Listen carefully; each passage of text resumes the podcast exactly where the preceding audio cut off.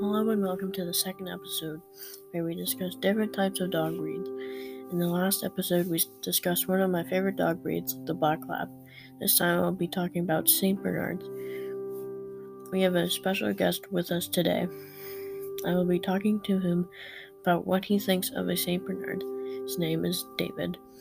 I will also be talking about how to adopt this animal and make sure it has a safe environment in your home. Okay, let's get started. A St. Bernard is a lovely dog, one of the most friendliest dogs. They love people. If they get trained well, they will be incredibly good pets. If you want to get this dog, you would have to groom it at least once a week. If you need their fur to be in good shape, I suggest it two times a week. To the history part, around the St. Bernard is originated from Switzerland in the 1600s. They were used to pull and turn spits. The monks also noticed they were great locator dogs in the snow. They saved over 2,000 people. Now to our special guest. So, what do you think of a St. Bernard when you see one?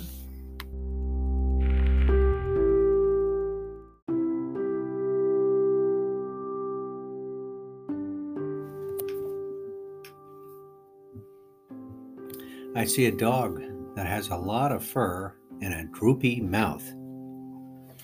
Would you like to have this dog breed as a pet? Yes, it seems like a friendly animal from what you said about it.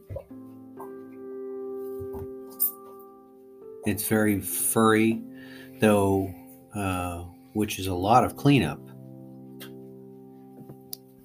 Would you bring this dog places to help if you trained it a ton? Uh, if it is was trained good, I would let it help. The last question is what would you rate this dog from 1 to 10? How good is it from my explanation? I would rate a solid 7. From what you've said, it seems like a good dog to have. And that settles our episode. See you next week.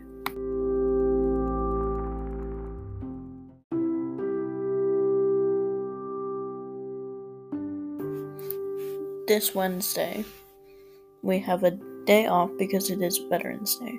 Veterans Day is a federal holiday in the United States observed annually on November 11th for honoring military veterans, that is, people who have served in the United States Army Force forces.